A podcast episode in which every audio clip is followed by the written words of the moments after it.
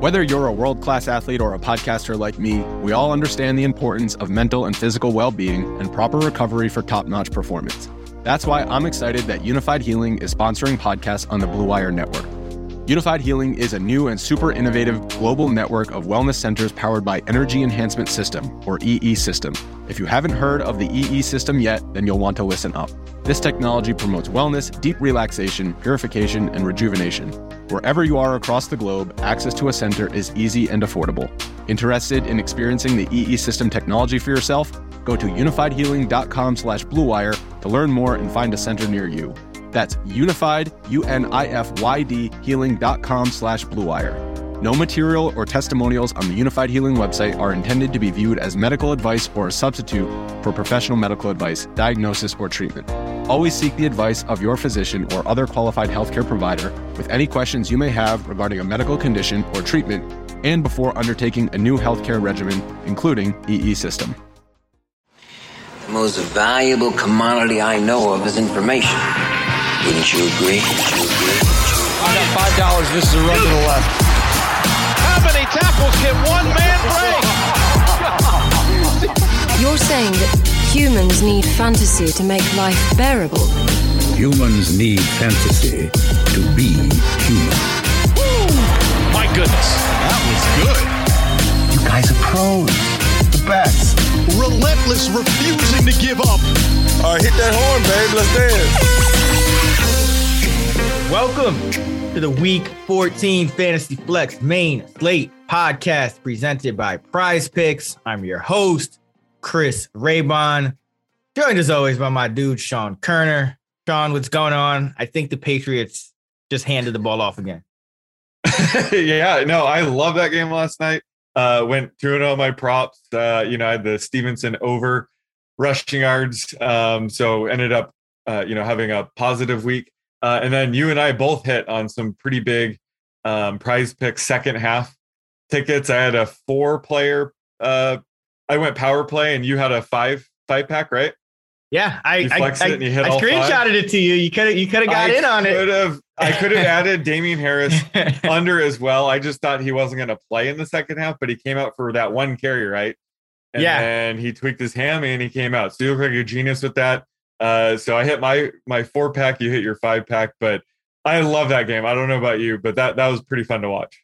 Oh yeah, no, I had a. Not only did I hit that on Prize Picks with a dig second half over, but I also Yeah. hit on a five pack uh, that we gave out on the Friday pod with that Diggs under was the fifth pick because I went four and zero on the Sunday slate. Oh, Uh, so yeah, it was a it was a pretty big game for me in terms of uh in terms of Prize Picks. So yeah, uh, really recommend people check out those second half lines though because I think you know, we talk a lot about game script here and think about game script a lot in terms of DFS and just regular fantasy. And uh, I think that's the key, you know, it was just simply, you know, going over on the Bills passing props, uh, under on the, the Patriots and then under on Harris because he was hurt and uh, got lucky because he got, he came in for one play and pulled his hammy on what could have been an even bigger run. I mean, you know, he could have got that 44 and a half on that run if he I- doesn't pull up lame. yeah, I thought that was uh, another house call. I got scared for you, but uh yeah, and the you know the Mac Jones line was like 30 at close, like 36 and a half passing yards. Um, it was scary taking that under, but if, if you watch the first half, uh, he was not going over that. Uh, yeah. Uh, let's uh, we'll get into our main slate breakdown with our top players at each position, our DFS cheat codes, all that good stuff. As always, we'll start with a preview of the Thursday night football showdown slate. Pittsburgh, Minnesota. Sean, I gotta ask. You got the Vikings hat on. What does this mean exactly? Are, are we betting the Vikings? Is it just a Justin Jefferson hat? Like, what's going on here? Yeah, you could call it a Justin Jefferson, Tyler Conklin, Alexander Mattison hat, whatever you want. Uh, I'm just excited for this slate. So uh, no, no real hidden meeting. Just uh, decided to wear the Vikings hat today. All right. Uh, what are we doing in the captain spot? I this is one of those slates where there are, I think, a lot of options. Um, Diontae Johnson is one of my favorite players to play in DFS, and I mean, every week you look at his game logs this year. I think I don't think he has a, a single digit game.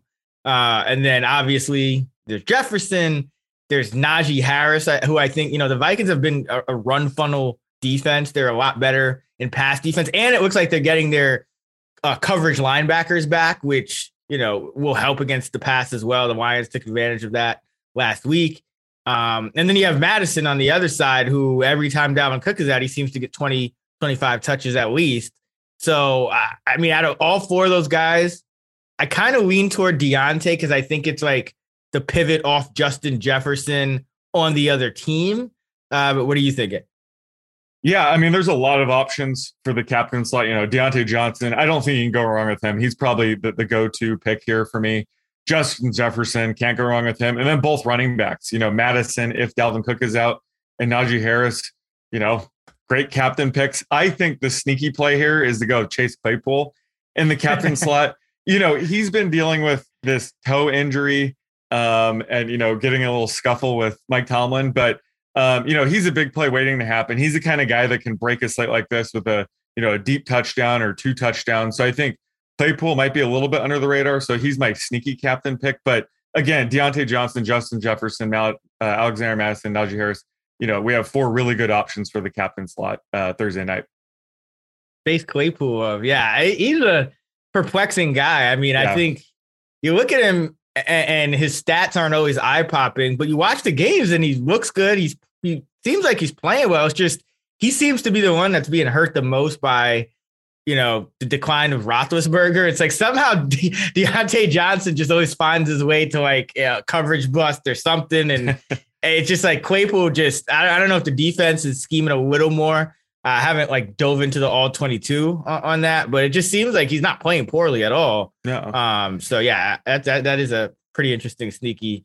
Uh, yeah, play. I would say I'm concerned his routes run dipped down to 66%. Again, I don't know if that's maintenance because of his toe injury, but he's been consistently averaging, you know, 90 to 95% routes run. So if he gets anywhere near that, like you said, he's been looking good. It's just being out of sync with Big Ben. But either way, the stars could align this game and he, he could go off. So that's why I kind of like uh, him as a contrarian captain play here. Uh, before, so we, you know, obviously we get into DFS cheat codes. That's going to, this game is going to depend, you know, as they all do on game script. So I do have to ask since you, uh, you know, you do a great job writing up the Thursday night game every week. Any, any type of feel on the betting side of it, like which way you're leaning in terms of game script? Is this a, a Steelers underdog rah rah spot again? Is this a, a Mike Zimmer off a loss? Is this an under? uh, with everyone injured? Like, what what are you leading here? Uh, I'm I'm right in line with it. I had this power rated out to to Vikings minus three and a half, but without Adam Thielen, I'm docking him a half point. So I think the, the spread of minus three sounds about right. Um, and then yeah, then the total. I mean, I have it, you know, 47 and a half, but um, given Thielen being out, uh, you know, I think it is going to be a little bit lower scoring. So uh, 45 sounds about right. So I'm I'm staying away from this from a betting perspective, but I think you know player props have potential here with Thielen being out. Uh, be curious to see where they have a guy like KJ Osborn or Tyler Conklin. Um, but yeah, definitely have a couple uh, player props for this game.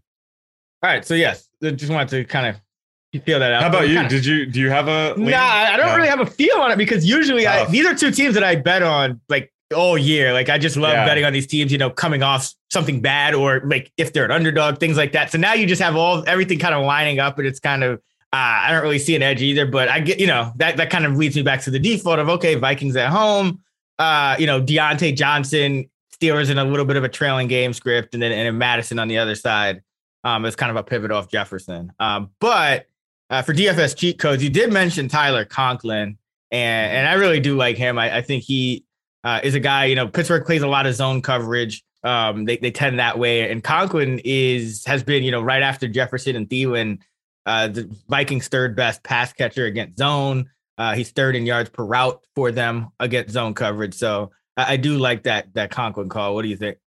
Oh yeah, love Tyler Conklin here. Um, you know, there's a lot of big names on this slate. He's he's the best of the rest of the bunch, um, and he's going to step up without Thielen. He did last week. You know, he caught seven passes for 56 yards, and he actually uh, he caught a 13 yard touchdown. He was just out. He was like centimeters out. Uh, his left foot just stepped out of bounds, so he could have ended with um, eight catches for 69 yards and a touchdown. Um, and I think his rostership would be much higher. Um, but either way, I'm going to have a ton of confidence. I, I, just think he goes off here. Another guy I like is uh, Ray Ray McCloud. Yep. Um, you mentioned Chase Claypool and his routes run dipping, but McCloud is also uh, kind of overtaking James Washington. Um, you know, in the Steelers pecking order, I think he gives Big Ben another maybe more of like a Johnson like receiver um, because you know Claypool's a little different kind of player. So last week, McCloud actually was second on the team in routes run uh, over Claypool. Uh, he ran 69%, Claypool 66, but James Washington 44. Um, so you know I, that trend, you know, it's not a guarantee to continue, but we don't really have anything else to go off of but the most recent game. And uh, McCloud is uh, pretty affordable here, and he's a guy we've seen him catch. What was it? I think he caught like eight or ten balls or something in one Yep, of the. it was uh, week 10, nine Yeah. catches for 63 yards. So he Right. can have these random outbursts. Yeah, because he's just a, a guy, you know, close to the line of scrimmage that uh, you know, Diontae's covered, he can uncover quickly sometimes, or if he's not pressed at the line, um, he can get open. So uh like McCloud as well on the Pittsburgh side, uh, in terms of the uh the, the cheat codes. And I think there's another one, you know, I said it for our preview of the Monday night game between the Pats and Bills, but uh, not quite as to the same extent, but uh, inter- the, the defenses are interesting plays in this game because uh, especially the Vikings. I think if they get uh, you know their linebackers Barr and uh, Kendricks back, you know going against Pittsburgh in Minnesota, uh, a short week. I think uh, they may able to may be able to create some havoc for that uh, that Steelers offense, and then on the other side, you know the Vikings offense without Thielen here, without Dalvin Cook. You know Cousins isn't a big turn it over guy, but he's very conservative. Um, so you might see a low scoring game. So I could see both of the defenses uh, stacked with the running backs coming into play as well. Yeah. So just to follow up with Ray Ray McCloud real quick, um, if you do play him, uh, it's pretty sneaky to just stack him with the Steelers defense. I, I'm with you. I like the defenses here, but he's their punt and kick returner. So if he happens to get a return touchdown, you know, it'll count double if you have him and the defense. So I think that's that's a sneaky stack either way. Uh, I like both plays. Um, how about Dede Westbrook or even like Chris Herndon for a troll touchdown here? Yeah, uh, I mean it's, it's the showdown slate. So you probably got to play a backup tight end. So Yep. uh, yeah, get some get some Chris Herndon in there. Some uh, who's the Steelers got Zach Gentry. I don't think I'm going with Zach Gentry. But with- without Adam Thielen, it opens up, you yeah, know, it does. touchdown potential, and especially in the red zone, maybe that they'll use more two tight end sets. Uh, line Conklin up in the slot. Either way, I think Herndon has a path to getting you know 30% routes run. He hasn't done much this year, but I think he does have a touchdown. So stranger things have happened. And then Dede Westbrook, he's essentially going to play the KJ Osborn role, right? Um, Yeah. So he has some value there. I, you know, as a low ceiling, but a slate like this, I might have a couple shares of uh, Westbrook. I don't think Dede Westbrook has a low ceiling at all. Remember, I we used to love Dede Westbrook when he was like Yeah, actually getting. You're right. Yeah, he's still a good player. He just I don't know what's going on with him. I don't know why he's sunken so low, but I mean he's got talent. So Yeah, yeah, he definitely has talent. if he's going to get like 80, 90, what does Osborn usually run? Like about 80% of the 65? route. Yeah, it's- no, Yeah. it's- he's in the 70s, I think, actually. But yeah, whatever. Point is, yeah, if he's going to run like two thirds, three fourths of the dropbacks, he should, Yeah. uh, he has some upside. All right, uh, let's get into our main slate breakdown. All right, Sean, let's start with QB. Who's your top five heading into week number 14? So I have Kyler Murray, Josh Ooh. Allen, Patrick Mahomes, Tom Brady, and Justin Herbert for now. Uh, if Keenan Allen sits out, I'll move Lamar over Herbert. But right now, I have Herbert my top five. Ooh, I like that. Kyler, number one. I was thinking Yeah. about that. You know, the the uh the Cardinals have played very well against zone coverage, which the Rams play on almost all their snaps. Uh they've been they've been a lot better versus zone. And you know, that kind of makes sense because uh it keeps Kyler's rushing ability in play as well. So uh like that call. I have Mahomes, Allen, Murray, Tom Brady, and then Lamar Jackson. So pretty standard Yeah. top five in terms of the players in it. You know, the order might switch around a little. Um, you know, maybe Josh Allen bumps down. I like that Kyler number one. I like Mahomes up here though, because and we talked about this a few weeks ago when they played the Raiders. But the Raiders are that one team that they just gonna continue to run single high against the Chiefs. And we saw what happened the first time, right? It was Yeah. like Yeah. everyone's running two high. The, the Raiders come in. Everyone's like, oh, you know, the Raiders can maybe win this game. I think they're only like two and a half point underdogs or something like that. And the Chiefs just what was it, 400 yards and five touchdowns? Yep, It- 406 yards and five touchdowns. It's just the Raiders is going to line up and run what they run. And I know the Broncos played a little more single high than expected uh, against the Chiefs, but the Broncos also have like the scheme that initially slowed down the Chiefs to begin with. Like they were at the forefront of playing those like two deep safeties. So I think they were just trying to break tendency a little, but the Raiders don't have the, the personnel to do that. So Uh, I feel good about Mahomes up there, number one. But yeah, I like that Kyler call as well. And Tom Brady, that he's like the toughest one. Like I don't know where to put him. It's like maybe I should just keep him number one every week. Like I don't, I don't Yeah. know. yeah, I haven't uh, made my late week manual adjustment of just giving him three passing touchdowns now. Uh, but th- this is a tougher matchup, right? To be honest, against the Bills. But either I don't way- know. I didn't. I didn't see the Bills pass defense at all last night. So I, Yeah, I cannot tell you like, they had a whether it is off. or not. It's a glorified bye week.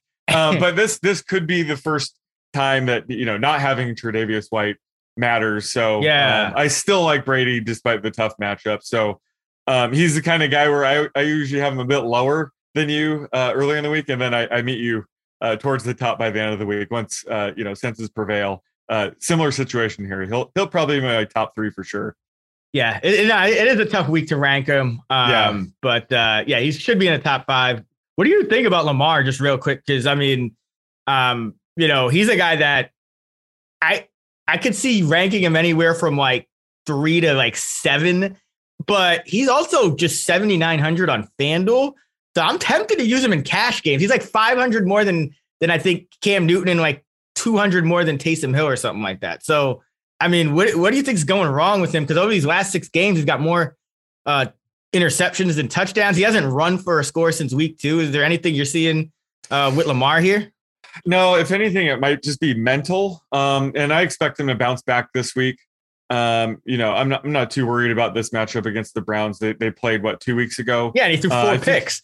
Yeah, I know. I think you know that was bizarre. That entire game was bizarre, actually. But I think he bounces back here, and like you said, he has you know number one upside. We we know that, and he has a high floor. So despite me ranking him six, it's not like I'm down on him. It's just all these other guys are just slightly above, but all the top six, they're they're within like 0.2 of each other. I mean, it's tight up top. So um, I still like Lamar, even though he's my QB six, and I think he'll bounce back after this rough two game stretch. That's really a rough six game stretch. I mean, if you look at the game logs, he he hasn't done. I mean, I think his high in yardage. Oh, let me pull this up because it's Well, it's, he- it's, he went an ongoing the- issue. Yeah, he went off against the Vikings. He had a couple picks, but in terms of fantasy, I mean, he he blew up. But yeah, just real life, he's definitely been struggling. Yeah, the last six games, he hasn't thrown for more than 266 in any game. He's had multiple touchdowns in a game only once, that Vikings game. Mhm. Uh, he's had multiple picks in a game three times, and he's got eight touchdowns to 10 picks and no rushing touchdowns over that. right, span. no rushing touchdowns is huge. Yeah. So Yeah. I mean, it's uh, yeah, he has some big running games, and if you look at his you know statistical output, he still is a high floor play. He still doesn't have a game uh, in the single digits in terms of fantasy points, which you can't say the same for you guys like Dak or Mahomes or somebody like that. Like on FanDuel, Lamar's lowest output is 13.4 this year. Uh, same thing for DraftKings. So it's not as if the sky is falling in fantasy. He's still been a high floor guy, but he's not playing good football, which is odd because to start the year, I, I thought he was playing really good football, you know, as a passer. Like, and now it's just like the complete opposites. I don't know Yeah. if it's just like natural regression or, or what, or it seems to be the year of the scheme, right? It's like all these like elite, except Tom Brady, but all these elite quarterbacks, it's like defenses are scheming and it's like, uh, you know, they're, they're having issues or their offensive scheme doesn't align with like what they want to do. Like Pete Carroll wants to run and Russell Wilson doesn't. And it just seems like a lot of quarterbacks are getting tripped up this year. So ah, it's interesting. Uh, but let's get into the DFS cheat codes. Uh, who do you got? Quarterback. Uh, so I mean, I'll just kick it off with Justin Herbert. I think he's the best value of these top guys. Now, this is all assuming that Keenan Allen uh, is cleared in time to play. He's you know currently on the COVID list. I, I believe he's vaccinated, so hopefully he can return this week. Without Keenan Allen, I'm off of uh, Justin Herbert completely. Um, you know, he Keenan Allen's his man, so uh, you know I'm going to want as much Herbert as possible at this price. Uh, he's been rolling of late, you know, uh, back-to-back games of 300 plus passing yards and two or more touchdowns. And um, you know, I, I believe he only ran for six yards, but he's flashed that rushing upside. So um, he has a really high ceiling. I, I think he's still a high floor player as well. So love him at that price. Um, even if you know the Giants have to start Jake Fromm, I think Herbert will still go off here. Um, and then Taysom Hill at 5,600. You got to be crazy to pass him up at this price. Uh, if anything, the finger injury would just make him run more, uh, which was we that's what we want with Taysom Hill. Uh, so love his ceiling at 5,600. Uh, and then if you're feeling really dangerous, you can go with Cam Newton at 5,400. It's a great matchup against the Falcons, although he has that in game benching downside. Uh, so he's GPP only. I wouldn't use him in cash. Uh, but, you know, uh, who knows how this offense is going to look without Joe Brady. Uh, but either way, he's probably going to run it a ton here. Uh, so love his ceiling uh, at 5,400. Yeah, let's talk about Cam and, and Taysom. I have two questions. One, yeah. which one do you have rate, ranked higher? And two, would you use Taysom Hill in cash?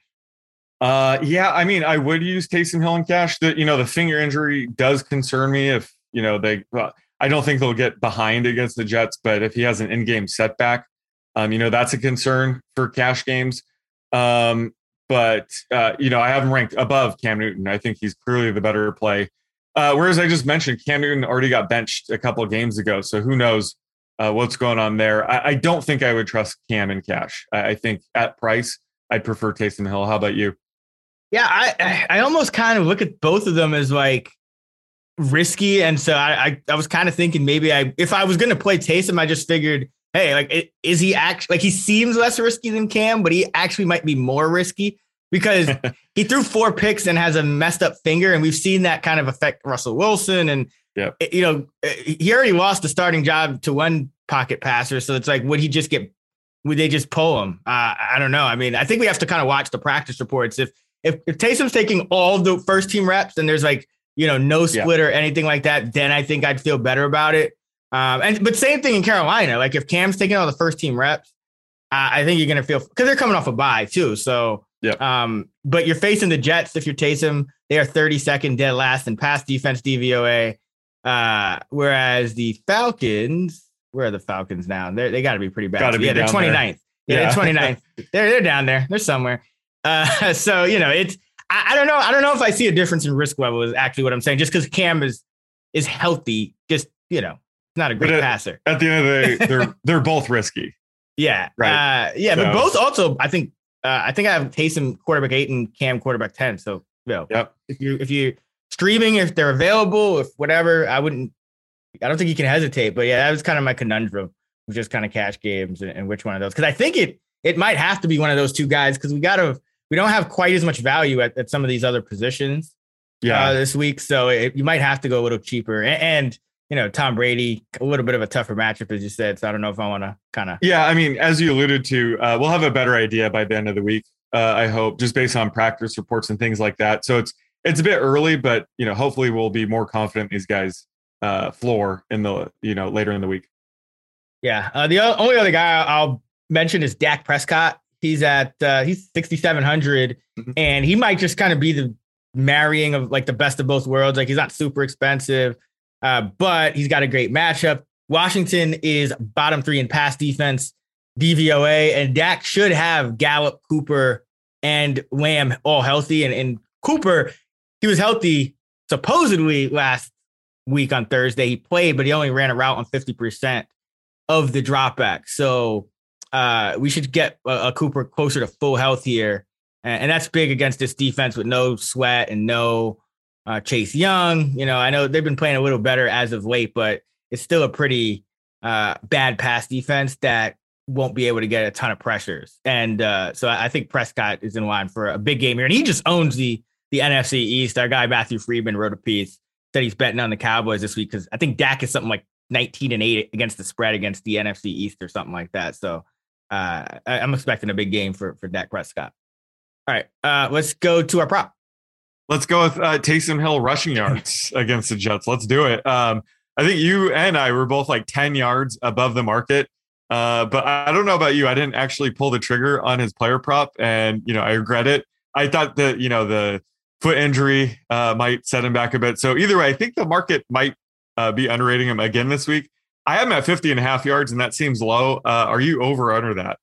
I'm actually under. I'm at uh, oh, 48. Wow. Yeah. So oh, oh, last week by a yard now. Yeah, but I mean, hey, that's yeah. As you would say, yard is a huge I, thing I in this market. Be, uh, yeah, I thought you were going to be closer to like 55, to be honest. Yeah, I. uh So last week, uh the market had it at about 42 and a half, uh, something like that. I had it at 64. So that was like a, you know, I don't bet a lot of overs, but I'm sure people, if you follow me in the action app at Chris Raybon, uh, you saw that come through uh, prior to the game, and uh, one of my rare over prop wow. bets. But uh, this week I loaded a little bit. Um, I, I, you know, I, you know, I'm still not sure about the foot injury. Um, you know, just kind of, I, I don't know if like against the uh the Cowboys, like it, it was kind of like they got behind and they they had to do something, and it was like, all right, we have to do something here. Nothing's working for us. Let's just unleash Hill. But now you might have Kamara back. You might never fall behind the Jets. Uh, you know, it's just I'm going a little more conservative here. So I'm still six yards above where the market op- or closed last week. So um, yeah, but I, am kind of in line with yours as well. But yeah, it's I think somewhere in the high 40s, low 50s is is the true median. Um, yeah. but yeah, I'd probably stay away from that line if you if you gave it to me at 50, just because there's also again like like we talked about the risk for an injury setback, a benching, something like that. So um, but uh, he's my quarterback eight right now, so it's it's tough because it's like yeah. I'm saying all this, and at the same time, I still it's just he's just got so like this week, you know, there's there's not a lot of quarterbacks who are in like the pocket passers aren't in great matchups necessarily. So I mean, Taysom, he's kind of got that edge with that rushing ability, even if he's you only got him projected for you know however many passing yards. Like how many passing yards actually? Let's talk. well, because we got that so right last week. Right. Um, we were one pass away from looking great on that. Uh, but I have it around like two fifteen. Yeah, so I have uh, two oh eight. Two oh eight. Right around there. Yeah, that, yeah, that sounds okay. about right. All right. Uh, let's move on to running back. Sean, your top five entering week 14. Yeah, so running back is kind of wild without uh, Jonathan Taylor. Uh, it feels dirty to rank any one of these guys number one, but I have Austin Ekeler number one, and he's banged up, so we'll see about that. Then I have Alexander Mattison, Leonard Fournette in a tough matchup, uh, Najee Harris, and Joe Mixon, who's also banged up. So uh, yours might be a lot different than that. Who do you have? Actually, not as different as you'd think. Oh, uh, oh. I have Ekeler number one. Uh, you know, just he's getting 70% of the carries yeah. and running around 60% of the dropbacks. And, uh, you know, uh, without, with everyone out, I mean, he's just almost by default. I do have Mattison number two, just getting such a huge workload. Yeah. Um, and I even knocked his workload down a little. I expect Nwangwu to get a little more work on the short week, but Mattison still clocks in number two.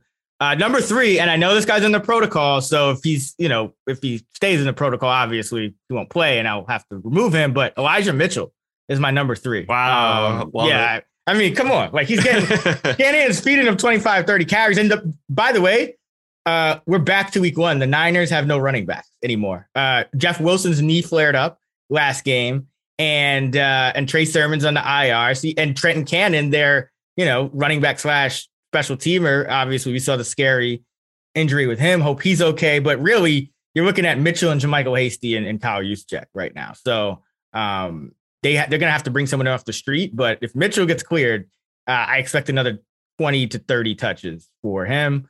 Uh, Najee number four. Again, Vikings a little bit of a run funnel there. And I, I still have Antonio Gibson, uh, number five. Uh, Mixon, just a tough matchup uh, for him. And he's also a little banged up. So, like you said, so I, I don't know where I'm at with him. Maybe I'll bump him up a, a spot or two. Um, you know, but San Francisco is number three in run defense DVOA. So, you know, the Bengals kind of disappointed me against that last ranked Chargers defense. Uh, so I just I don't know where we're at, and I don't know where we're at. Do we know where we're at with the Bengals O line? Because I know you pointed it out last On, week that yeah. They were, um, you know, they were going to be missing a couple of guys, and uh, I had loved the Chargers all week anyway, but that was just icing on the cake. And you correctly predicted that that line was going to close at two and a half if those guys got ruled out. Um, how do the, how are they looking to start the week? Do we know? I mean, I think Tuesday, well, but it, it, seems like they barely missed uh, being okay. ruled active. So I, I, would assume they return. Really, it's about Riley Reiff, right? You know, uh, Trey Hopkins isn't you know a really good center, but just anytime you have multiple offensive linemen miss, uh, you know, it's a cluster injury, and I, I don't know if that was the, the reason the Bengals lost, but I, I would assume they have all five uh, O linemen available this week. Yeah, I mean, Joe Mixon was part of the reason the Bengals. Oh lost. well, yeah, that too. The scoop and the score. Yeah, that uh, him and Ja'Marr Chase, Ja'Marr two best offensive dropped, players. yeah, Ja'Marr Chase dropped that what 80 yard touchdown, and 71, it yeah, into, and it turned in interception. Uh, as somebody had Chargers plus three, uh, I love that play. Yeah. Um, but yeah, so w- when it comes to Antonio Gibson, he will be in my top five again this week if JD McKissic, uh, you know, ends up missing a second game. Do you have McKissic returning, or is that his projection with McKissic? Yeah, I have back? McKissic returning. Um, I have, you know, yeah. I have McKissic you know, a little bit uh docked, like maybe a few percent, like ten percent lower right. than his normal usage. But no, I actually just have Gibson's both his carry share and his uh, route share projected just kind of a four week average. Um, so it's not like it's it's taken in that one game without McKissic, but it's also taken in three games with McKissic, and including a couple where Gibson wasn't, you know, getting a like he was kind of splitting the work. So yep. um, he it, again, it's just kind of a rough week for running back. So I have him there. You know, Fournette, I think he gets bumped a little just because I, I know the Buffalo run defense was obviously trash against New uh, New England, but that, that was like a lot to do with numbers. Like I, I think the Patriots, you know, they're gonna they're gonna look to exploit the Bills through the air too, especially without Tre'Davious. So and in Tampa, it's not gonna be cold or anything. So um, you know, he's just a little lower for me. But if Ronald Jones I know Jones had an illness. If he's ruled out, I think then it's kind of a similar situation to to Gibson, where um, Fournette probably picks up a little bit of extra work, and he might end up in my top five. Uh, just a little concerned about Mixon until I see the Bengals, uh, you know, back to full health because it's, it yeah. is a tough matchup. Like the last thing I want is like a banged up Mixon running into a wall. yeah, uh, seriously. That's but, my like number two RB two or something on the yeah. Um, but but like I said last week, when if I remove McKissic uh, from my model, I mean Gibson just goes through the roof. So I think if if McKissic is ruled out, I think uh, Gibson is actually my RB one overall. Um, so that's that's how wild this week. Yeah, like if if I remove McKissic, uh, all because I'm projecting about 100. percent You said you were kind of like giving him 70 percent, but it, yeah. I'm giving him 100 percent, and Gibson's my RB six. But if I remove him, Gibson's like almost tied with Ekeler at number one, which is insane. Yeah, they. Uh, I always like to watch the telecast, and like sometimes they give you little nuggets in the in the because they you know have the production meetings, and I believe it was Louis Riddick. So yeah, Louis Riddick, I think mentioned that one of the things Washington wanted to do was like really commit to the run and uh and and, and use Antonio Gibson more than they have like pre buy. So I think at least rushing wise, I think the usage is gonna is gonna continue, uh, yeah. and then obviously McKissic helps him as a receiver, but uh, I wouldn't be surprised if he still because even in that game, McKissic got hurt. Gibson was well on his way to like you know 25, 30 touches. So yep. um, yeah, I, I don't, I don't mind him in the top five at all. Uh, let's go to our DFS cheat codes, top plays, guys. You're higher on than the consensus. Well, we just talked about this guy for the past five minutes, but Antonio Gibson at 6K is a no brainer. Um, and that's before we even find out if McKissic, uh, McKissic is playing or not. So I'm going to have all the Gibson this week. Uh, I also like uh, Saquon Barkley at 6K. Um, you know, Jake Fromm might start, but uh, it doesn't really matter. I think he can check it down to Barkley. Um, obviously, the Chargers invite the run. Barkley's been quiet of late, but you know it wouldn't surprise me if he has a big game here. So I think he's sneaky at 6K. Um, and then Javonte Williams at 5,900. Uh, even if Melvin Gordon plays, he's still worth every single penny. Um, he could possibly uh, dominate the touches in the second half if the Vikings uh, or if the Broncos pull away against the Lions here. Um, so you know, and, and, if Melvin Gordon's ruled out, he's going to be a no-brainer pre-square play. But uh, I like him even if Gordon suits up. Uh, and then your boy Rex Burkhead at 4,600. Ah. I, I, like him right now, even with DJ back in the lineup. You so came around. D- you came around. I was, I was never. I was, uh, yeah, I was telling people to pick him up, and you're like, "No, nah, let's, let's pick up Rashad Penny." oh no, no, I was not. I was more. I, ma- I was mainly making fun of how bad the waiver wire was this week. Was all that was. But yeah, if DJ is out, I am interested in Rex Burkhead at this price because we'll get that receiving usage. Uh, he might be another guy that we attack the under on his rushing prop, but uh, I would like him at 4,600 if DJ's ruled out. Uh, and then Samaje Perine is somebody we should just monitor. He's way too cheap at 4,200 if Joe Mixon ends up getting uh, ruled out or something uh, that's going to shake up the slate because he's too cheap. So he's just a guy to keep in mind uh, when setting lineups. But we'll we'll know more about that situation later in the week. Yeah, let's talk about Saquon a minute because I I kind of like him too, but I'm like I might be overrating this Chargers terrible run defense because if the Giants start Jake Fromm, it's again like the running game is all numbers, right? So it's like if the Giants start Jake Fromm, you're getting an 11 man box essentially because like, Yeah. the Giants also have no receivers. Well, so That's what I'm going to say. They need they need like one or all three of these guys to suit up because if Golladay, Shepard, Toney are all ruled out, and you have you know Slayton's not bad, but Slayton, Ross, and Collin Johnson running out there, and Hey, Evan, Evan about- Ingram, don't forget about Pharoh Cooper. yeah, Farrah Cooper. Um, you know, then that's going to pose some problems for Barkley. But if they can get just like one or three of those guys to suit up, I think it'll help out a little bit. Um, so yeah, like like you said, I, I don't think Barkley's a smash play here, but just a sneaky GPP play. Yeah, because the Chargers are also number seven in DVOA on passes to running back. So I could see this going wrong. Like I, I like Barkley was a guy who like caught my attention early, and the more I thought about it, I was like, oh, Jesus, this is could be Yeah. dangerous. Like I'm kind of hoping if we get if we get Jones or Glennon back, I think that would be a, a, a little better. And yet, like Yeah. you said, at least probably two of those receivers. Uh, one guy that you didn't mention that I really like this week is Josh Jacobs.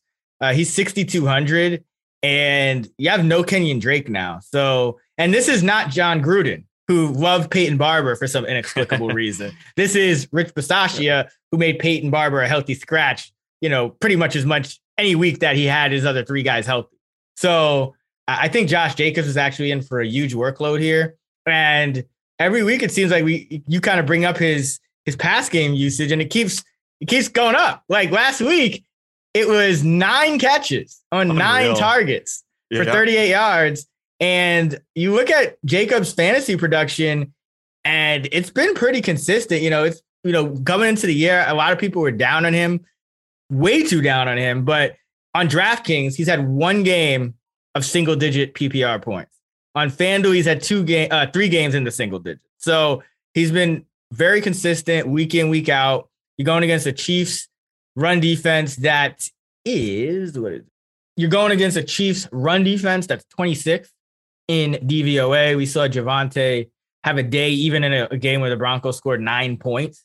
So I, I really like Josh Jacobs this week. Uh, I think he's he's usable in in cash games this week. Uh, just with with Kenyon Drake out and the way Jacobs is being used in the pass game, and Jalen Yeah. Richard went on the COVID list, which Mhm. if he's not, you know, what- if he doesn't get cleared, uh, or even if he just misses practice all week, that's you know that's even probably a bigger bump for Jacobs. So uh, he's a guy that really stands out to me. We don't mention him a ton in terms of like, oh, he really stands Yeah. out as a top play, but I think this week uh, is a really good week to play him.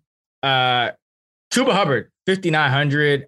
I think he's going to get 20 carries uh, at least. The passing game usage may not be ideal. I think Ameer Abdullah still will get uh, the majority of those snaps, but you have the Panthers home favorite against the Falcons team that uh, is not very good on defense. And we're back. We're back to Matt Rhule. Uh, you know, this is the new, this is going to be the new Eagles now. Like it's Matt Rhule fired his offensive coordinator, who he kind of brought into the, the league and gave a job when he was just 30 years old, uh, Joe Brady. And he said, you know, essentially, uh, they want to run the ball at least 33 times a game. So, and they've done, we've seen them do it a couple times, and then they got away from it, and then Brady got fired. So, you know, coming out of this bye, Cam Newton coming off the five for 21 or whatever it was, you're going to see a lot of Cam Newton runs, but Chuba Hubbard's their go to running back when they want to hand it off when Christian McCaffrey is out. So, uh, I really like Chuba this week uh, as a home favorite back here. And I like the back on the other side, Cordarrelle Patterson. Uh, you know, he had a big game against the Panthers in the first meeting. And uh, you know, Panthers can lock up on the outside. Like they have they're coming off the bye. I think this is one of those games where Patterson is like the only means for the Falcons of offense here. So still playing Patterson. Down his price came down a little bit with the average game. So uh, I think it's time to uh to reinvest. regarding uh, Hubbard, are you concerned at all about Newton kind of like capping his touchdown upside and Abdullah capping his receiving upside at all? I mean, yeah, but he's 5900 and they might he might get like 30 carries. So I, you know what I mean? It's like kind of balances out there. Yeah, he, no, I, he's a great like leverage play because, like I said earlier, Javonte Williams is 5,900. Um, I mean, Antonio Gibson is only 6K. Uh, so, you know, Hubbard's uh, rostership is going to be really, really, really low. So he is a good play for tournaments because, like you said, I mean, he's going to see the volume. Uh, could you know end up scoring a couple touchdowns? So I, I do like him as a contrarian play for sure. I, I would I would play him in cash. Like I I I just think the Panthers over are over so, like a over No. like a Gibson or play both of them even. Yeah, because like, Yeah. well, the thing about Javonte is we don't know if Melvin Gordon is expected to practice this week. That's what I'm uh, hearing as we record this on Tuesday afternoon. So if he's back, I'm still projecting Williams to see probably two to one in terms of the pass game usage, but I'm it's more it's I, I'm expecting more of like a 60 40 or 55 45 split when it comes to carries. I still think Gordon will get his, you know, eight to 10 carries. So that does knock Javonte down into like the, you know, the mid range, like kind of into where Chuba is. So, Yeah. but but the thing with Chuba is I just think I, I see almost no way that the Carolina Panthers in this game don't run the ball 35 to 40 times. Right. And Right, and right. you look at Chuba's stats in his start five starts, 13 carries, 57, 24 for 101, 16 for 61, uh, 12 for 28. And then against the Falcons, 24 for 82 with a touchdown. So, you know, it's it, it, like if I'm getting that kind of usage, uh, even in, you know, before they went like full on run for all five of those, you know, there's a couple of those where they were still just in normal offense mode.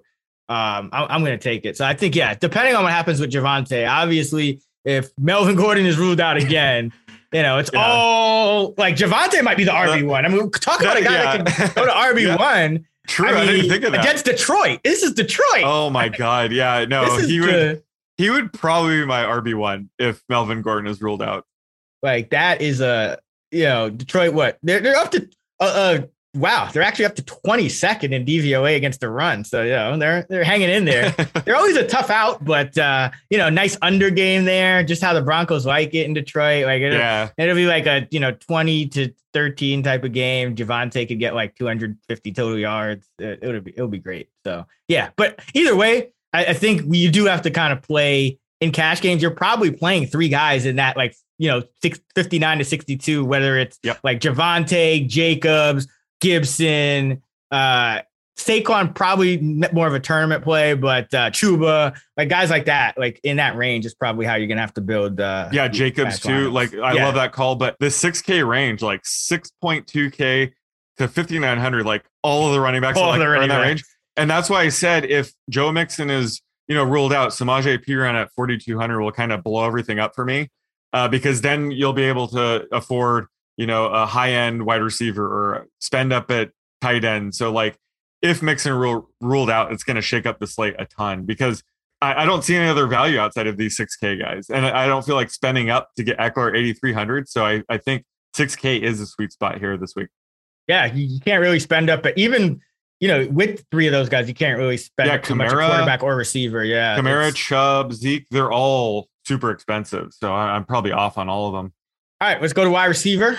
John, who are your top five wideouts entering week 14? This is usually the the most fun part for me, but I think we're in agreement here. So uh, Yeah. it's pretty standard this week. I have Cooper Kupp, Davante Adams, Tyreek Hill, Justin Jefferson, and Diontae Johnson. Like, how, how can you go away from that?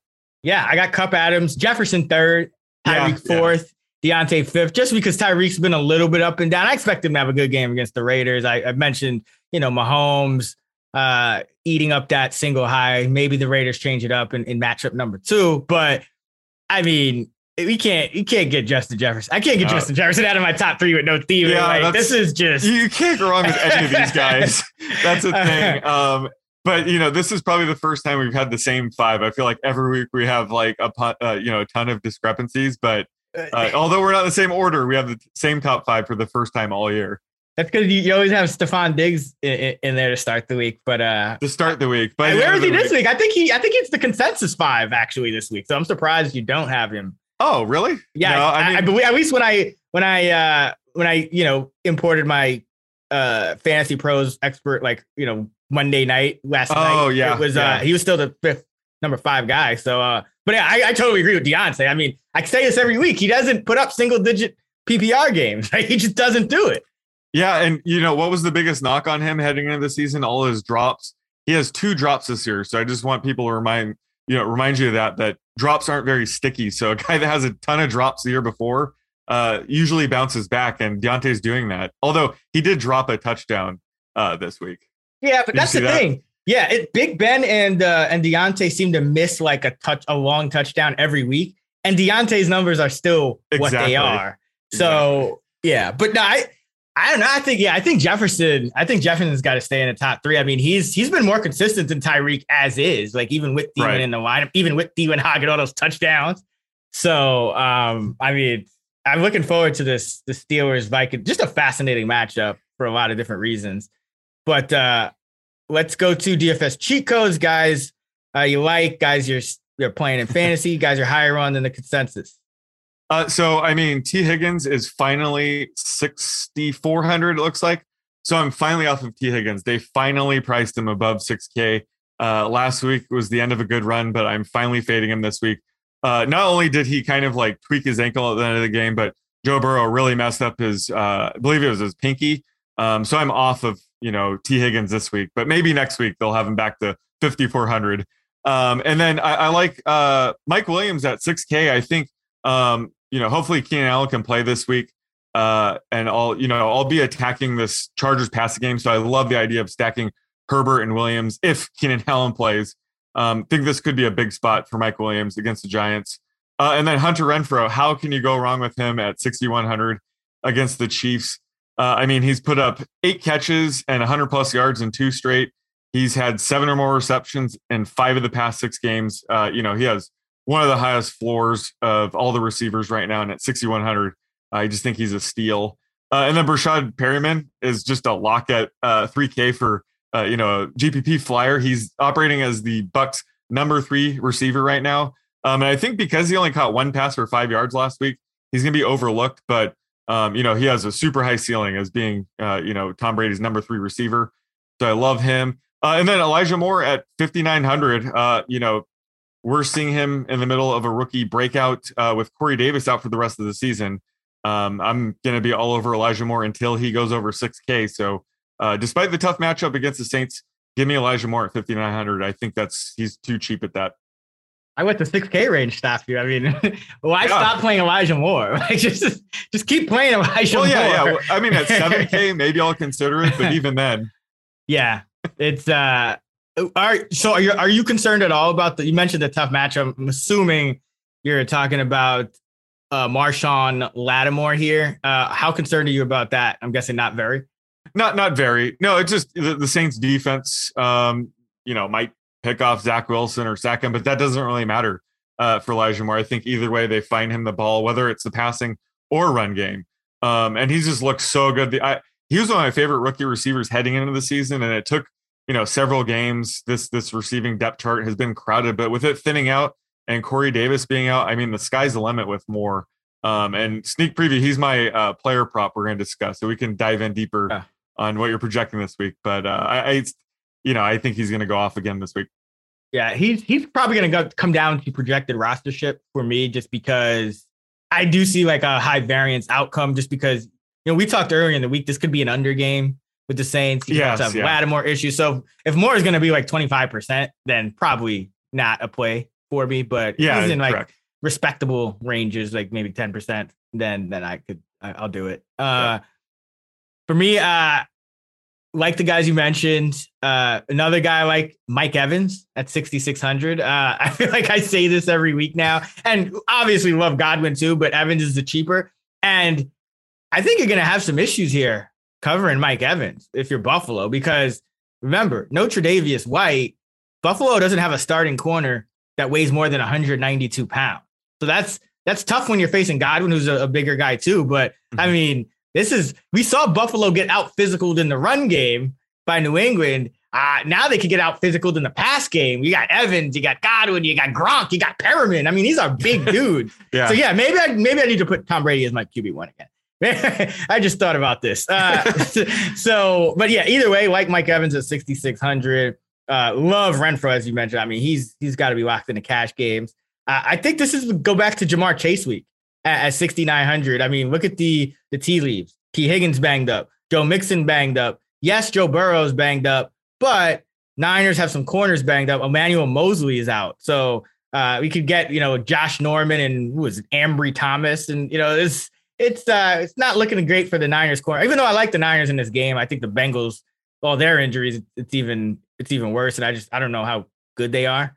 Um, but Ja'Marr Chase, 6,900, uh, still been pretty consistent and uh, is due for a big game. I mean, if he has that, if he catches that 70 yard touchdown, uh, we're looking at a price that's probably $500 higher in salary in mm-hmm. DFS this week. So uh, I think take advantage of that, especially with Tee Higgins banged up. Uh, another guy, uh, reluctantly, uh, Laquon Treadwell. I mean, ugh, it's just disgusting to say, but he's had a couple of games of, of decent production and he's running more routes than Laviska Shenault for some reason. I, I don't know why, but Shenault just hasn't gotten it going this year. Marvin Jones uh, is on a milk carton for the last, you know, yep. couple of months. So Laquon Treadwell is the Jaguars de facto number one wide receiver here. They're going against Tennessee, which is not the toughest of matchups. You know, Tennessee's physical defense, so it's not super easy matchup, but uh, you know, if the Jags get behind, uh, I don't think it's a tough matchup. They're 18th in DVOA against number one receivers, 25th against number two, 28th against all others, and 19th in pass defense, DVOA overall. So it's still a below average pass defense. So I think Treadwell at 3,400, uh, a guy that should get, you know, four catches for 50 yards. You know, probably not a mm-hmm. touchdown because the Jaguars don't score touchdowns, but uh, you know, he, he, he's kind of a punt play here. You know, like we talked about, cash games are a little tougher this week. You know, if there's no other value opens up, you might have to use a guy like like Treadwell at 3,400 just to stack the rest of your lineup with uh with studs. Uh, Byron Pringle, 3,200. Uh, he keeps operating as a Chiefs number two receiver. So it's been three games now. And I, I never trust Andy Reid, but so over the last four games, Pringle's routes run per dropback 63%, 67%, 66%, and then 75%. So he's operated as their their number two receiver for the last three games, and he's been uh, running about uh, at least two thirds of the routes for the last four. You have a Raiders defense that relies heavily on zone. They're the most zone heavy team in the NFL, and that's where Byron Pringle uh, excels against zone coverage. He's not as good against man coverage. And it seems like one of the fixes that the Chiefs made when their offense was struggling was to increase Byron Pringle's usage and make him the number two receiver at the expense of Mecole Hardman, who also got demoted. Did you see he got demoted from punt return too? Yeah, so, yeah. I don't know what's going on with him. He's like Aiyuk or Pettis or whatever. Like he's he's yeah. he's in the doghouse. But yep. uh, either way, I mean, the great thing about being the third receiver on the Chiefs is you're competing against a bunch of guys that don't get targeted, like Demarcus Robinson and Josh Gordon, and now Mecole Demarcus Robinson only gets targeted until he clears my uh, receiving prop, and then he oh, disappears. Yeah, bad luck on those prime time props, man. First quarter, I, I felt your pain. I saw that. I and like, I oh. said, like he's not going to get another catch the rest of the way, and that's exactly what happened. But to your point, yeah, I mean, sometimes you just got to bet overs, especially when it's the market. I love how you flip the script. Yeah, aren't betting on overs on like really good players fun sometimes? Oh man, um, but yeah, no. Uh, Byron Pringle, like I said, uh, wouldn't do it in cash. Probably still, if you had to go cheap in cash, I'd still lean Treadwell uh, over Pringle or a guy like Perriman. But there are some options here in that in that super cheap min price wide receiver range with Treadwell, Pringle, Perriman. You go up a little, Josh Reynolds, although he really struggles against man coverage. So I'm a little worried about him against Denver um, because he really has struggled to uncover against man. So it could be a down week for him. I think I'd feel better about St. Brown uh, of the Detroit pass catchers uh, this week. Uh, let's go to the prop. Yeah, so let's go with Elijah Moore. Uh, his receiving yards this week against the Saints. Um, I have it right now at 55 and a half. Um, where are you projecting him? And does Corey Davis boost him at all, or is he pretty much capped out already? Uh, no, I have Moore around 57 and a half. So I'm a little bit higher. Uh, I have his uh his mean at 63, 4.9 catches. So uh, gotcha. uh, yeah, Corey Davis definitely helps because Corey Davis, I mean, I, you know, probably didn't notice it because Corey Davis was in and out of the lineup so much, but when he was on the field, he was getting targets and he was uh he was producing. It's just that he struggled to stay on the field. So that does open some things up because now if you're Elijah Moore, you're competing for targets against, you know, Mims, Crowder, maybe Cole is back. Mm-hmm. Uh, you know, the tight end is a black hole. So yeah, I think Ryan Griffin got hurt. So now it's um Kenny Yeboah, yeah. Yeah. Oh, Yeboah. Yeah. So yeah, it's getting pretty thin. So curious if if you boosted him at all. Uh, but yeah, he he went up like six or seven yards with uh, Corey Davis being ruled out. Yeah, he's uh he's a he's my wide receiver 19 to start the week. Nice. So he's probably gonna end up somewhere in that wide receiver two range for me in final rankings one way or another. Uh Kenny Yeboah, by the way, he's uh did you did you see his preseason game where he just went off? How did I forget that? I mean, you know me, I watch every preseason game. so Kenny Yeboah had a preseason game against Philadelphia in what, the, hold on, what week was this? I'll, I'll third, remember. Third week. The third week, okay. So yeah, five targets, four catches, 100 yards, and two touchdowns on 15 wow. routes. On 15 routes. Uh, he caught a Hail Mary to end the game against Philadelphia. And he also caught another touchdown. So he ended with four for 100 and. Uh, he got a 90.7 receiving grade from PFF. Uh, wow. Okay. So uh, there, there's some sneaky. I know we're not at the tight end segment yet, but uh, there's some sneaky upside with him there. Yeah, hold on. Updating my projection for him as we speak. okay, done.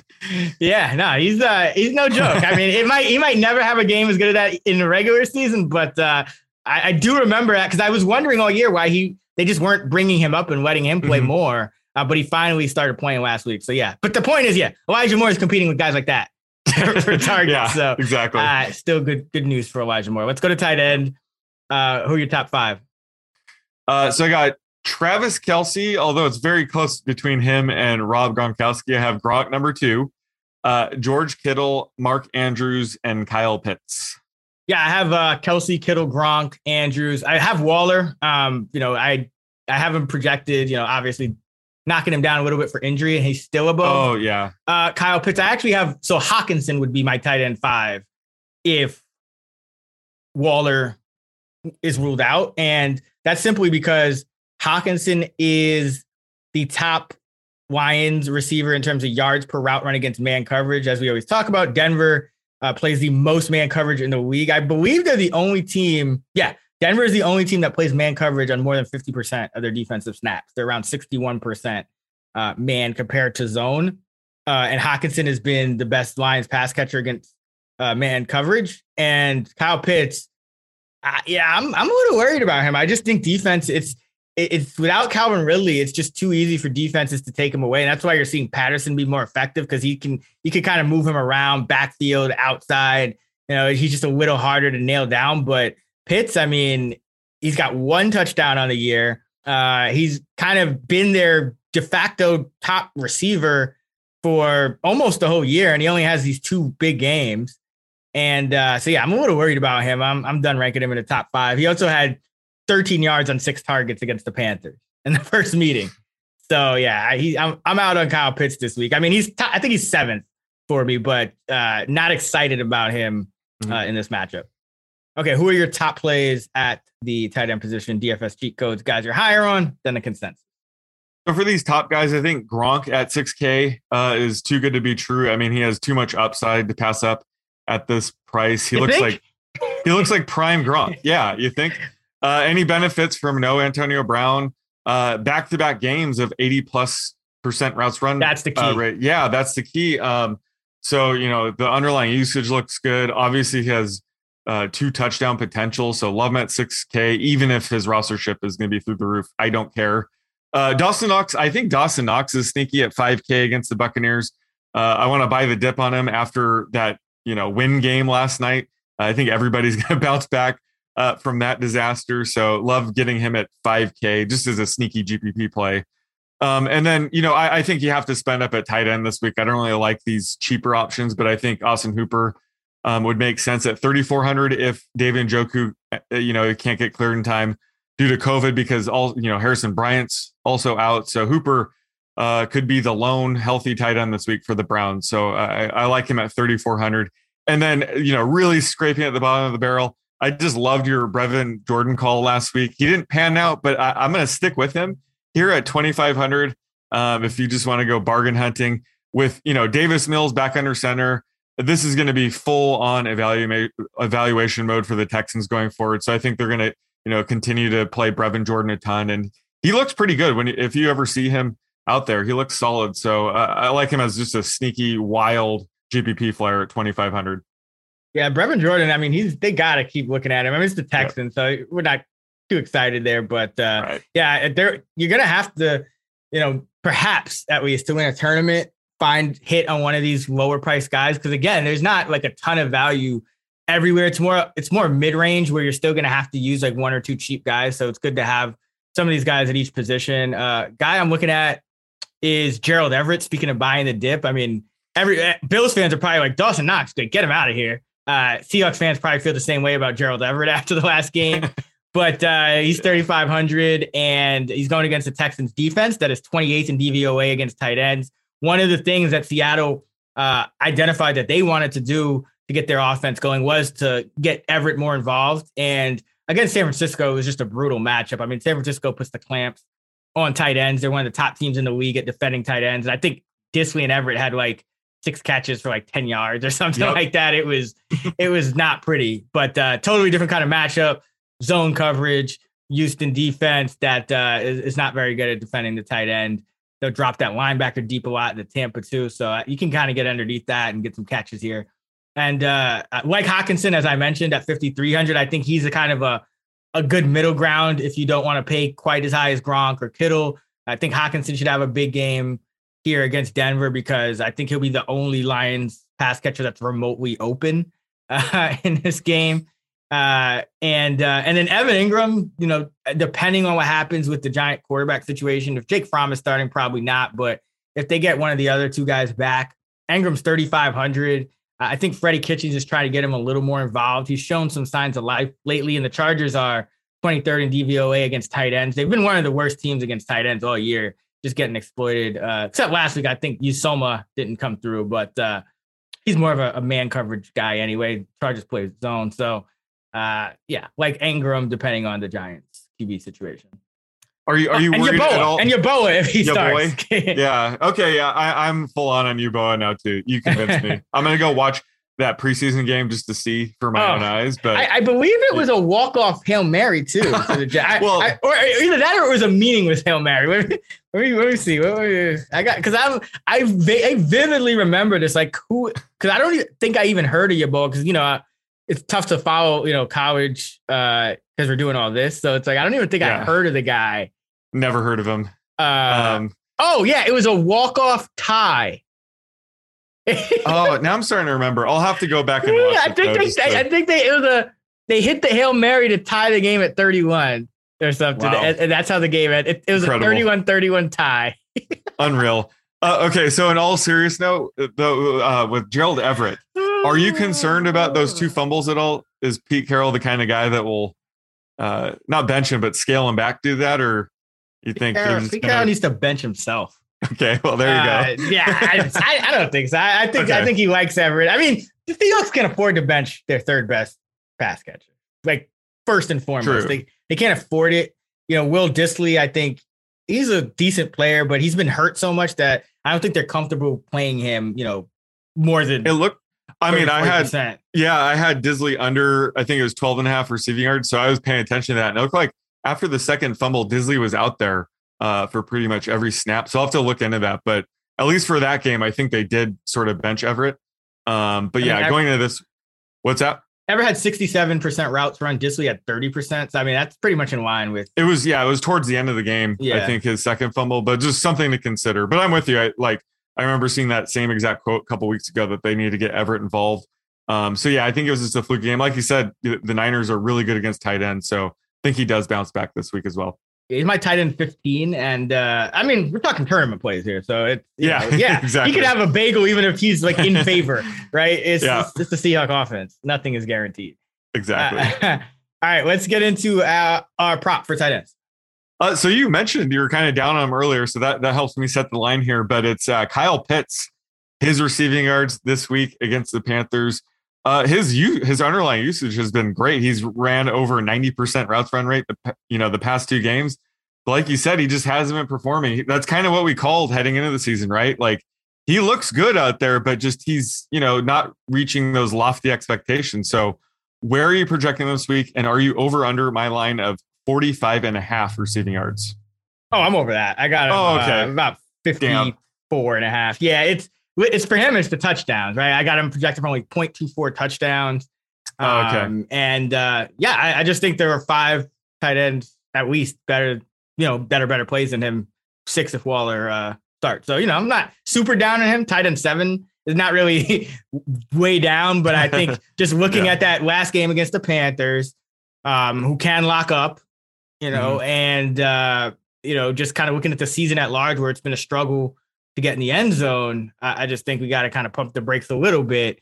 Uh, he could always put up the big yardage game, but touchdowns is going to be hard to come by. It's like Julio Jones all over again. It's like if you have no one else Yep. to take the pressure off, um, defenses are just going to kind of sit on him. And again, with Patterson, yeah, defenses are paying attention to him, but he's just harder to like scheme to defend because it's like, well, is it going to be an outside receiver, a slot receiver, uh, a running back on any given play? It's just you kind of got to play play him a little more straight up. So, Mhm. uh, yeah.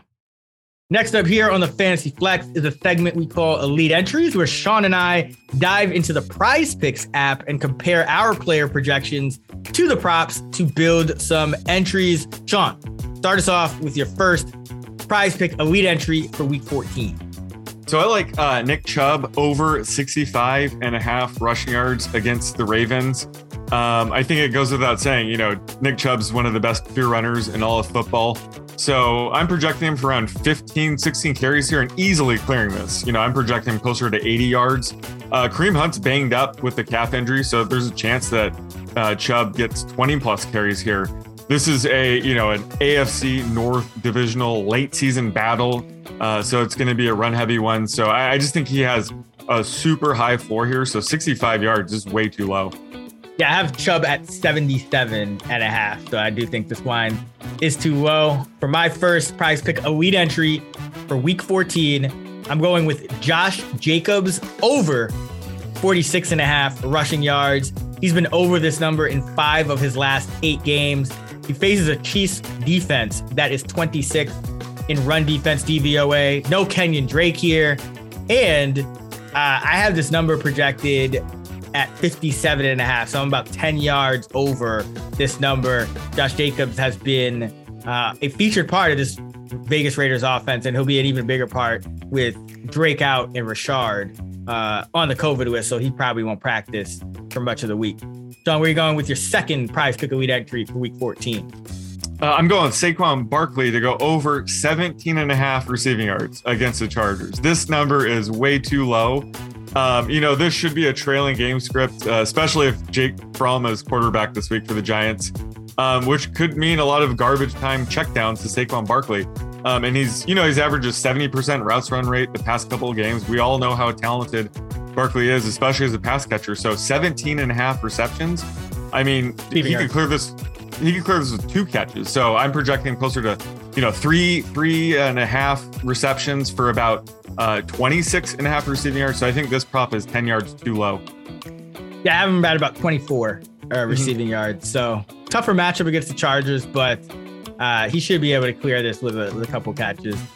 Uh, for my second prize pick, elite entry for week 14, I am going Chuba Hubbard over 52 and a half rushing yards. He was over this number in four of his five starts in place of Christian McCaffrey.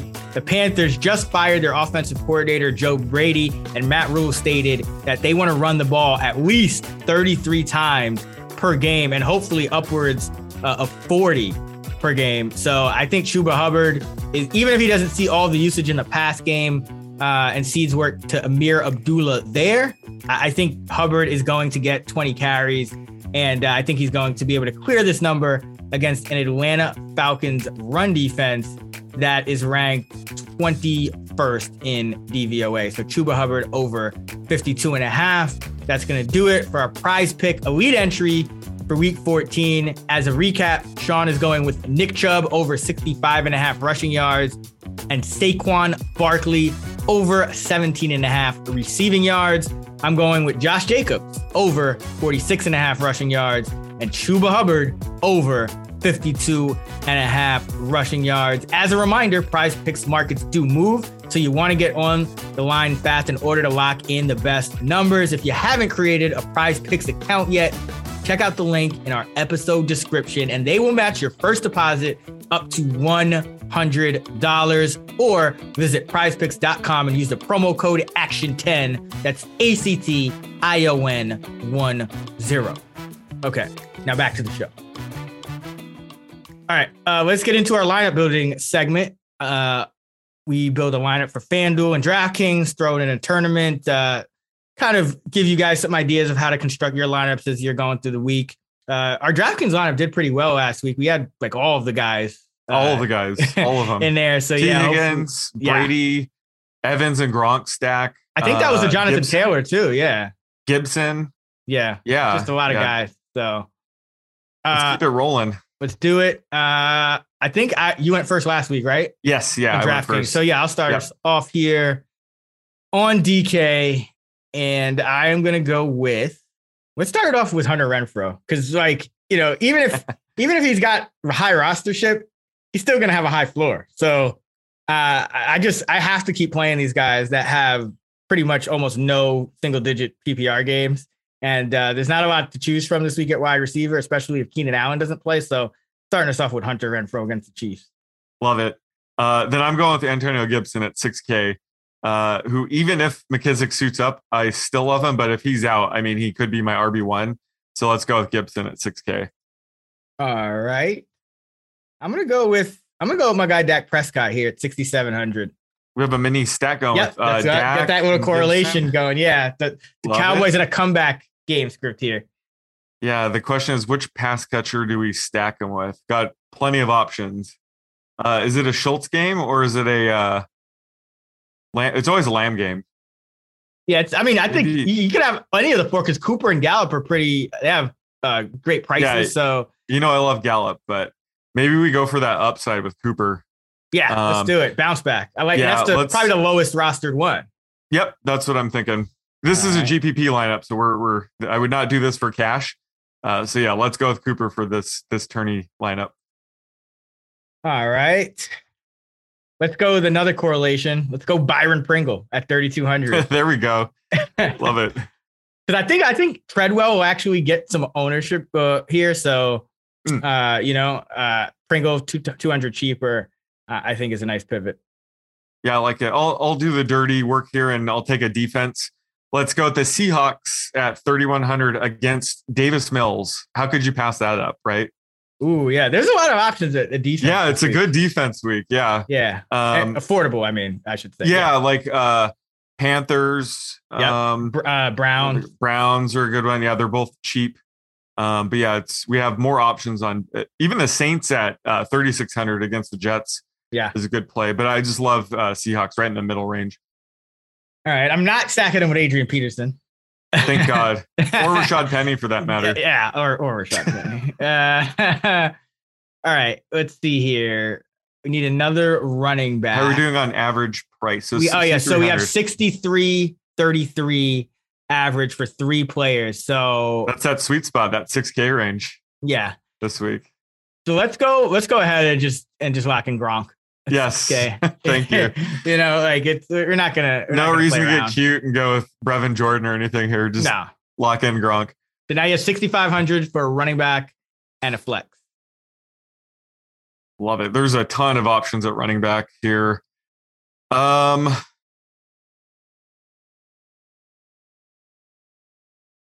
let's go Elijah Mitchell at 6,700. I like that call earlier. Hopefully he plays. Yeah, this is one of those things where obviously we're going to pivot if he doesn't play. That's you know we're setting this on a on a Tuesday, so um, we'll we'll leave a, a gap and then let's see if he's 6,700. If he doesn't play, you can pivot to. I guess there's nobody in that range.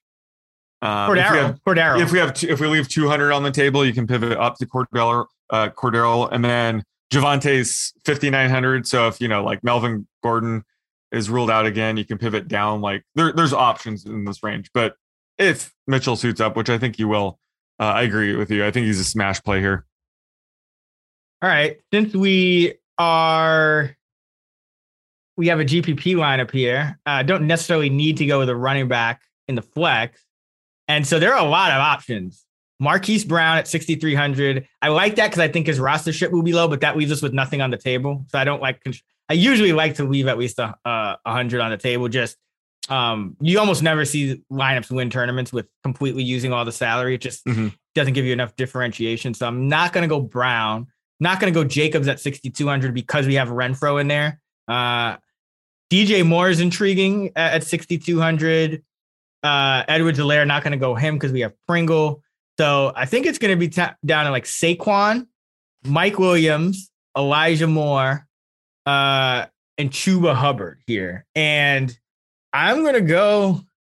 I'm to go with Chuba. I, I just think I just think he could get 25, 30 carries, and uh, I think he's going to give you some leverage on Cam Newton, uh, who I think will be will get significant uh, rostership percentage. So yeah, let's go Chuba here. But there's a ton of options if you're following a similar think- build. Uh, if you want to roll a curveball here, um, we can keep Hubbard, um, but instead of Elijah Mitchell at running back, we can use Ja'Marr Chase in the flex Ooh, and have 200 left over. I think I like that build better. yeah. Hold on. Let me. Yeah, yeah. I like that too because I like Ja'Marr Chase. Yeah, I just think we want to shoot for upside. So I, I don't like having three running backs this week. I think it's going to be pretty common, uh, lower ceiling. But I just love having, like you said, Chase to just blow up here. So having him in our flex, I think raises our ceiling. Yeah, and I And mean, you make a 200 couple, left over. you make a couple tweaks here, and this could easily be a cash lineup. Uh, but you have Dak Prescott at 6,700 at Washington, Antonio Gibson at 6K against Dallas, Chuba Hubbard 5,900 against Atlanta. And then at receiver, you have Renfrow 6,100 at KC, Cooper 5,900 at Washington, and Pringle 3,200 against Vegas, with Gronk at tight end at 6K against Buffalo, and Ja'Marr Chase 6,900 against the Niners. The Seahawks D 3,100. Uh, I like this lineup. You got some, you got Pringle for some differentiation, and you got Chase for some upside. You got Chuba for some upside. Uh, you got Dak and Gibson, and what could be a, Yep. a, a back and forth game. Yeah, I Yeah. I, I, wouldn't use Cooper or Pringle in cash, but Nope. everybody else is cash viable for sure. Yeah, you just kind of make some changes. Yeah. Again, you might have to use one of those cheap receivers. Maybe you go like Treadwell and a and a different uh, receiver there, but uh, that and you go a little cheaper at defense with the Browns or the Panthers. But Yep. uh, yeah, definitely a, a cash viable lineup there. All right, let's go to FanDuel and Sean. You can start us off there. All right. Uh, you were mentioning Lamar being super cheap there, right? Yeah, he's seventy nine hundred. Yeah, let's go with Lamar then. Just start it off. Uh, just bounce back game. Seven. Yeah, he's the sixth cheapest or seventh. Yeah. So let's go with Lamar. Yep. Uh, okay. I'm gonna go with if we go Lamar, then I mentioned that his rostership uh was was, was gonna be low on DraftKings. I'm sure it'll be even lower at FanDuel because he's 7K. Marquise Brown. Let's go with him. No one's Oh, thinking yeah. about him, but always liable for 150 yards and two scores. Totally. D'Andre Swift for sure out again this week. Yeah, he said he's week to week, so I think he's missing at least one more. So yeah, I like Jamaal Williams. That's a guy we didn't mention. Uh, I Yeah. do like him in, at running back. Uh, another guy you could probably play him in cash games if, if you need to get, you know, if you need the extra salary. Uh, he should get twenty, you know, fifteen to twenty touches. Yeah, let's just go with Jamaal Williams for now. Yeah. Oh no, I have no problem with that at all. Yeah. I mean, he's got uh, he's got some upside here. All right, Jamaal Williams, sixty two hundred. So we have an average of sixty four eighty three. I am going to roll with. Uh, I'll I'll get the defense out of the way here. Uh, defense, I'm probably going to end up using in cash games, but it's also super cheap, and I don't know how high the rostership will be because of the perception. But Kansas City is 3,700, uh, and they've been playing really well on defense lately. They've turned things around. Uh, they have double digit fantasy points in three of their last four 11, 7, 16, and 17 fantasy points in their last four games. Uh, so uh, I'm going to go with the Chiefs here at just 3,700 as a more than a touchdown favorite uh, at home against the Raiders. Yeah, I love that call. Um, and I'll go with a uh, receiver here. I'm going to go with, I think somebody cheaper. Um, it looks like Michael Gallup's popping like in that 6K range. So let's go with Michael Gallup at 6,100. All right. How about that uh, touchdown grab Oh yeah, last That- week? everyone was making crazy catches in that game. That was that was. Yeah. Uh, I think that interception to uh, who was it? Um, not Diggs. Yeah, not Diggs. Uh, Uh, whatever. I can't I can't think of him right now. But yeah, great great interception on the sidelines. Just a lot of a lot of good plays. Uh, all right, let's see. I will go with we have 72 75 average for our FanDuel lineup here. Uh, let's take the made for FanDuel Mike Evans at 7200. yeah, who again should match up with the three starting Bills corners, none of which weighs more than 192 pounds. So uh, I think he's a great bet to get in the end zone. And Chris Godwin's coming off an even bigger game than Evans. So uh, and so is Gronk. So uh, still not not as much of a squeaky wheel as last week when when I did bet the over and, and cashed that in the first half on his receiving yards prop. But uh, I'm expecting him to get back in the end zone. He's been what is it? Two game, two whole games without a touchdown. wow, he's due. Yeah, it's only happened one other time this year. So, uh, yeah, Mike Evans at 7,200 to round out our receiving corps. All right, I'm going to go with another running back. We could spend up right now. I think we have what 7,300 per player. Yeah, so I'm going to go with Antonio Gibson. I think that Javonte Williams, you know, he stands out at 6,700, but especially if Melvin Gordon's, uh, you know, ruled out again, his uh, roster ship's going to be through the roof. So I, I do like Gibson at 7,400. Um, especially, you know, a half PPR site, he doesn't get too much of a boost, but um, yeah, I like him more in a half PPR. All right, so we got 7,250 for a tight end and a flex. Uh, I'll let you go with the flex. Uh, 7,250 is only 250 lower than Travis Kelce. Yeah, I saw that. Hmm. Yeah, I think we're gonna go with Travis Kelce here. Let's not let's not even play games. You still got 7k for a flex, so plenty of salary. Love it. Yeah. So uh, let's see. For wide receivers, I got um who like Mike Williams. Oh my Uh, goodness. I just did a Hunter double take. Wait, stop everything. Uh oh. You know who's 7k? At tight end, are you? No, no, no. At running back, just, just, uh, just. I don't know if you're looking at the the say like Dontrell Hilliard is 7k Oh, yeah. on FanDuel. Yeah. Like, no, what? a guy that a guy What? that we don't want to play. Yes, I saw that. what? What? How about That uh. Mark Ingram seventy two hundred? I guess that would make sense if Kamara sits out. Yeah, I think they're just trying to, to protect against in case he gets ruled out. That that makes sense. Dontrell Hilliard at 7k. yeah, that does doesn't make not. sense. That's like the only price that really sticks out right now. Now that you pointed it out, that's insane. Yeah. I mean, yeah, imagine somebody takes him and like wins a tournament because he just gets like another 60 Oh, yard run. Yeah, we're talking about NFL DFS. That's absolutely Yeah. what's going to happen this week. Uh, but you got Mike Williams in there. DJ Moore is a possibility. Uh, oh, well, we used Cooper already. Used Renfrow already. Uh, you got Zeke in there. You know, uh, you got Andrews if you want to double stack with Lamar. Ooh, uh, no, probably not double stack with Lamar, but yeah, that's not a bad way to go. Um, I, I want to go Mike Williams, but I don't know how the uncertainty of you know Keenan Allen factors into this. So Yeah, that's it's it's Turner. It's FanDuel. It's Turner. is it's Mike Williams. He's the ultimate G- Yeah. GPP guy. So let's just go with him. Just want big like big receivers or like deep ball receivers. what we want so. is Keenan Allen to suit up but be a decoy. Which No. seems I actually don't want that because I'm, I'm gonna play him in cash if he's active. So Oh, oh, well, okay. I just, Well, I'm just I just want this- Keenan Allen to take like three defenders away from Mike Williams, who gets You- like a coverage bust on like I'm an 80 yard touchdown. Yeah, I'm not saying in the grand scheme of things that's what you want, but you said it best when it comes to setting just a showdown slate lineup or any lineup for that matter. You're just telling a story Yep. for that team. So for this team specifically, I think the best case scenario is Keenan Allen suits up, but he's more of a decoy and ends up with like two or three catches, and Mike Williams goes off. But in the grand scheme of things, I'm gonna have a ton of Justin Herbert. So I hope Keenan Allen plays and he's very active. Uh, but yeah, I think either way, Mike Williams, he always has that massive ceiling we want in tournaments. So that's why I do like him at 6,900. Yeah, like him there. Uh, all right, so we got Lamar Jackson uh, at 7,900 at Cleveland. And then at running back, we got Gibson at 7,400 against Dallas and Jamaal Williams at 6,200 at Denver.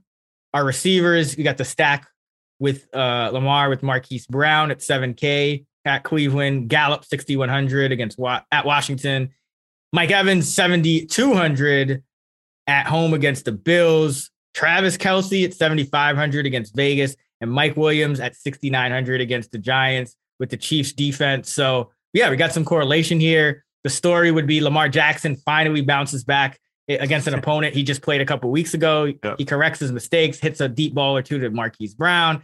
Uh, Gibson and Gallup are just part of a shootout between Washington and Dallas. The Chiefs get up big on a couple of Travis Kelce touchdowns, force the Raiders to pass on every play and get some turnovers with their defense. Uh, you, you, already mentioned Mike Williams. Hopefully, Allen uh, is a decoy, and then Mike Out Evans just bullies uh, an undersized Bills cornerback group and gets in the end zone after Godwin and, and Gronk kind of overshadowed him uh, a week ago. So yeah, there's there's a story, and and, and Jamaal Williams just gets 20 touches just, and ho yeah. maybe finds the end zone on a on a yeah, just a good a yeah. decent half PPR game from Jamaal Williams is all we're hoping for. all right, let's uh, throw that in, and all right, there we go. So there we go. We got through a lot on the pod, a lot to talk about this week. Uh, it's the last week of bye week, so that's cool. Playoffs yes. starting soon, so uh, hopefully you guys are in good position here. And uh, DFS never stops, so if you're not, you can always fire up some some DFS lineups. Hopefully, we gave you guys uh, something to think about and some good information uh, to construct those lineups. You guys can be sure to follow us on, on Twitter for more of that. Sean is on Twitter at the underscore odds maker. I'm at Chris Raybon. You can find us at those same handles in the free award winning Action Network app where you can follow all of our bets and track yours for free. Be sure to check out actionnetwork.com for our fantasy football content, rankings, and projections, and fantasylabs.com for our DFS content, tools, and models. Uh, Sean will have his tiers out on Action Network. Uh, I'll have my big matchups breakdown on Saturday where I give uh, the cash game lineup I'm using, all the cash and GPP plays uh, I'm using for the week. And uh, we'll be back with our props pod on Friday. So until next time, get this money.